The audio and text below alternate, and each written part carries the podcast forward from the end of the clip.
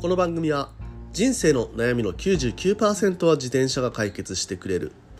AVG23.8km 毎日の提供でお送りします。ということで本日も毎日10分走りに聞くラジオを始めてまいります、えー、昨日はですね、えー、ホタルライド、まあ、ホタルを観測するえライドっていうのをね企画してますというような話をしましたけれども、まあ、その中でね、え、ちょっとねホタルに関することね、え、重要になるね、え、話しきれてなかったなと思ったのでちょっとねこの初めにの話で、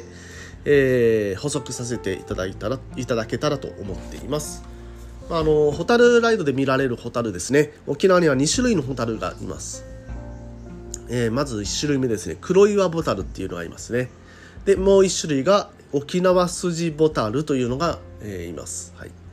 まあ、あのこの2種類のホタルね、えー、実際にねライドに行って見分けられるのかどうかっていうのね気になるかと思うんですけれどもこれはですねホタルの光り方を見て、えー、見分けます。はいで、えー、この2種類のホタルの特徴なんですけれども黒岩ボタル、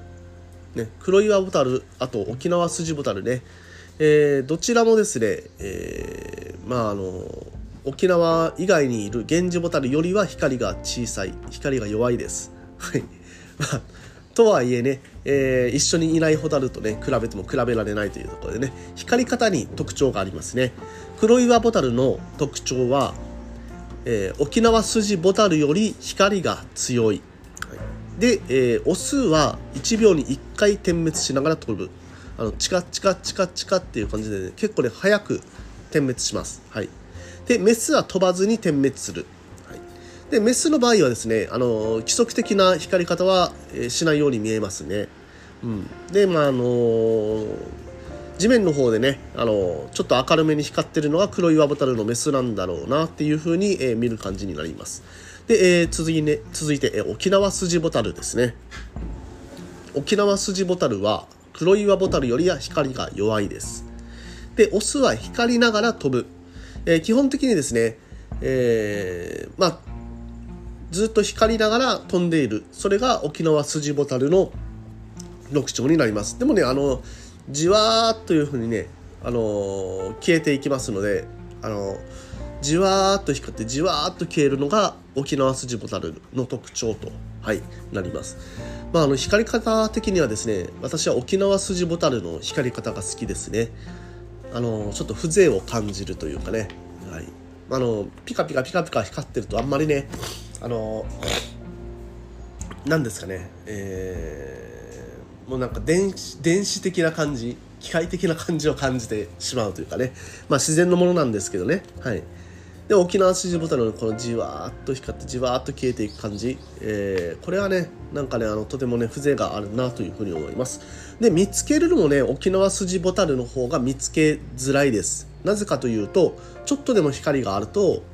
すぐ見えなくなっちゃう。あの弱いのでね光がうん。黒岩ボタルより光が弱いって結構弱いです。はい。なので、えー、なるべくねその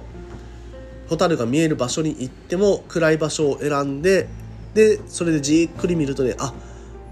じわーっと光ってるのがあるなっていうふうに見られると沖縄スジボタル、うん、見つけられるかと思います。はい、ということでね結構ねホタルライド楽しかったですよ。うん、皆さんもね是非参加をお待ちしております。今週土日開催予定です。え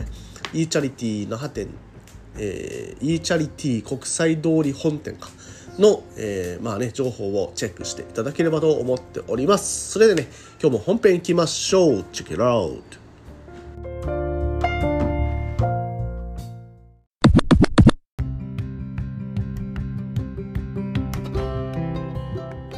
はい、ということで改めましておはようございます。森健でございます。沖縄で自転車ツアーのツアーガイドですとか自転車サークルの運営そして AT ツアーのコーディネーターイベントの制作等を行っております。ということで本日も毎日10分走りに聞くラジオ本編と参ります。はい。えー、今ですね県内沖縄ではですね梅雨入り直前ということで今しかね走るタイミングないというところで結構ね涼しい。うん涼しいね。えー、日々が続いておりますので、ね、今本当今しかなんかタイミングなさそうな感じですので、えー、今ねうずうずとね、えー、どうしようかな走ろうかなって悩んでる方はぜひね走っていただけたら気持ちいいんではないのかなというふうに、え思っておりますまあねちょっと忙しい時期にもなってきますのでね、えどうなのかなという方も多いかと思いますが今しかないと思いますので、ぜひね、走っていただければと思っております。はい。まあ、そんな中でね、そんな中というかね、そんな時期にね、えー、自転車を始めたばかりの方がね、ちょっとね、悩んで、悩みがちなことっていう、えー、ところで、今日ね、話していこうかなと思っている内容はですね、ビンディングペダルの、まあ、利点と、えー、デメリット、メリット、デメリットですね。はい。ビンディングシューズを履いてね、あの、カチっていうね、ビンディングをして走ると、えー、いうふうに、えー、走ろうかなというふうに思っているからね、えー、まずはねどういうメリットデメリットがあるのかなっていうのが気になるかと思います。まあこれはね、えー、まあその効率がどれぐらい上がるとかそういうね細かい話をするのではなくて、まあ、単純にビンディングペダルっていうのはあのー、するとこういうメリットがあってでビンディングペリ、え、ペダルを使うことによってこういうデメリットがありますというようなね、え、話を今日はねさせていただきたいと思っています。まあね慣れてしまえばねビンディングペダルはあの便利なものだなというふうに私は個人的には思いますのでね、えー、まあ最初の頃はねちょっと怖いというかまあ焦げることはありますよね絶対ね。はい。なので、あの芝生の上とかでね練習をするのは必須というふうには思いますがまあそれは置いといて、えー、ビンディングペダルのメリットデメリットについて今日は話していきます。はい。まあまずはですねビンディングペダルのメリット。はい。えー、ビンディングペダルのメリットはどういったことなのかということについて話していきます。まず1つ目効率的な力の伝達、はい、ビンディングペダルを使うことで足とペダルが一体化されるためより効率的な力の伝達が可能になりますこれによりよりスムーズで、えー、強力なペダリングができます、はい。まあ、自転車は効率のスポーツですので、ね、効率が上がるということはとても大事でございます。はい2つ目。安定性の向上。ビンディングペダルを使うことで足がペダルから外れにくくなるため乗車中に足が外れて転倒することが少なくなります。これにより安定性が向上し自信を持って自転車に乗ることができます。まあ、あのビンディングペダルをつける前はですね、えー、あんなに足が固定されると危ないんじゃないかって思う方も結構多いかもしれません。ただですねビンディングペダルが、えー、あると。まあ足がねペダルに固定されていると逆にですねあの立ちこぎをしたりねえー、雨が降ってきたりしてペダルが濡れたりした時にね足が滑るっていう心配をしなくていい、はい、なので、あのー、力をねちゃんとねえー、正確なペダリングっていうのを意識してできるようになりますので、まあ、結果で効率が上がると。で、えー、そっちの方がね安心感がある。あの下りの時にこう段差とかでバーンって跳ねて足がね外れてしまうとかっていう経験まああんまりないか まあそうそうなることってあるんですよね走ってて段差でね足が外れてしまってそれでバーンって落ちてしまうとかね。そういうことも、えー、ビンディングペダルをしてるとなくなりますのでね、えー、ペダルを固定するっていうのは結構ね安全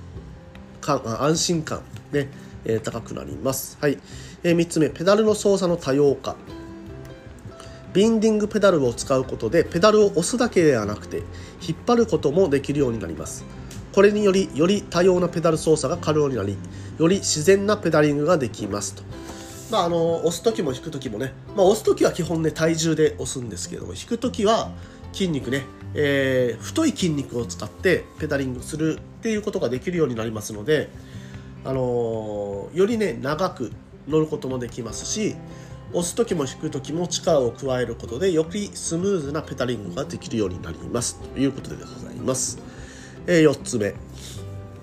長時間の乗車でも疲れにくい。ビンディングペダルを使うことで足の位置が固定されるため長時間の乗車でも足に負担がかかりにくくなります。これによりより長い距離を快適に走ることができます、まあ、ただしね、えー、正しい位置につけないとあの逆に負担が、えー大きくなりますと。まああのポジショニングはきちんとすれば長時間の乗車でもね疲れにくくなりますというところが挙げられます。はい。まあ以上はね、えー、ビンディングペダルのメリットではないかなというふうに思っております。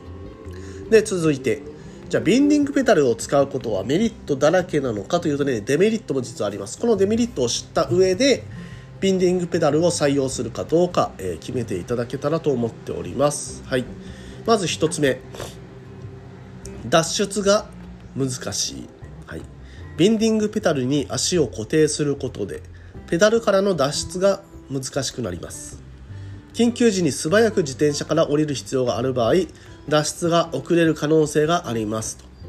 えー、ビンディングペダルね、えー、信号待ちとかの時にあのー、初めの頃ね最初の頃はは履いてるのを忘れることってあるんですよね。そんな時あれ？あれ？止まったのに外れない？やばい！パニック！バターンって倒れることよくあります。はい。えー、このねあやばい外れないって時にねとっさにね足を思いっきりガツって振り切って外せるんだったらいいんですけれどもそれをねちょっとでもねひるんであれ？これって思いっきりやったらなんか壊れちゃうかなとかって思ってしまったが最後倒れちゃうので外す時はねもう思いっきり外しましょう。そういう時はね。はい。えー、まあ使ったことはよくわかると。使ったことがある人はよくわかると思います。こういうね、えー、とっさにね外せないことがあるというのが一つね怖いところでございます。二つ目操作が難しい。さっきと逆のこと言ってますね。操作が、えー、多様操作が多様化するイコール操作が難しくなるということですね。はい。ビンディングペダルを使う場合靴とペダルをしっかりと合わせる必要があります。初めて使う場合は慣れるまで操作が難しい場合があります。はい。まああのこの操作ここについここで言ってる操作っていうのはあれですね。ビンディングシューズの、えー、ビンディングクリートですね。クリートをペダルに合わせてカチッとする。それがね、えー、難しいと。はい。まあ確かにね、えー、慣れるまでは難しいかと思います。慣れてくればね、え、ちゃんと練習を積めば、ノールックでね、特にね、あの、ペダルのところを見ずに、え、つけることができるようになってきますので、まあ、ベンディングペダルね、えー、ノールックでつけられるようになるまでは練習かなというふうに、え、思います。ちなみにね、あの、右と左をね、信号ごとに交互に外していくっていう練習もね、えー、とっさの時にね、とっさのタイミングで左にもしかしたら倒れる場合ってあるかもしれないので、そういう時にね、とっさに外せるように左の練習も、え、やっておくことをお勧めします。基本で日本だとね、右ばっかり外すと思うんですけど、左もね、練習しておくのを、えー、お勧めします。3つ目、クリートの摩耗。ビンディングペダルを使う場合靴に取り付けるクリートが摩耗しやすくなります。定期的に交換する必要があるためランニングコストがかかる可能性があります。はい。これはですね SPDSL のシューズですね。特にね、えー、とかまあその他のね、えー、クイックプレイとかん？クイックプレイでよかったっけ名前。まあ他のね、えー、クリートがねプラスチック製のものはやっぱりね削れていきますね。まああのサイクリングがねもうあのビンディングシューズしてる場合はあんまり歩かない。とはいえ歩いたらね速攻でね、えー、コンクリートと擦れて摩耗していきますので、まあ、あの信号待ちととかの時にもですね外してもうあのコンクリートと接触することは必須ですので、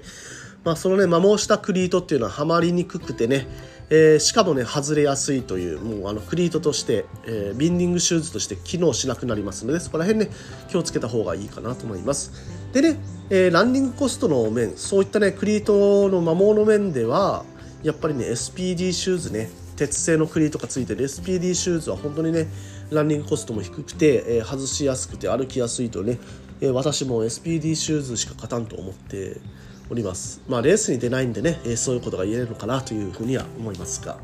まああのそういったね、自分の使い方、用途に合わせてシューズを選ぶのがいいのかなというふうに思います。はい。で、続いて、4つ目、怪我のリスク。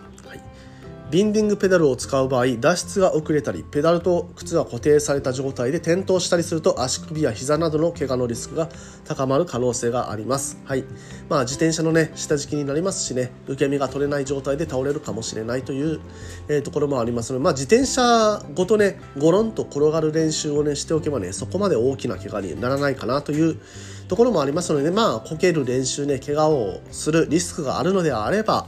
その対策を取るというのが大切なんじゃないかなというふうに、え思います。はい。ということでですね、今日はですね、ビンディングシューズを採用する際のメリット、デメリットについて話をしてきました。皆さんいかがだったでしょうか？毎日10分はな、えー、走りを もう一度言います。毎日10分走りに聞くラジオでこういったような自転車に関する tips 等を毎日10分話しております。えー、今日の話ね、面白かったな、ためになったなとかいうふうに思った方はぜひともフォローしていただいて、また聞いていただければと思っております。はい、ということでね、また明日もお会いしましょう。今日も皆さん気をつけていってらっしゃい。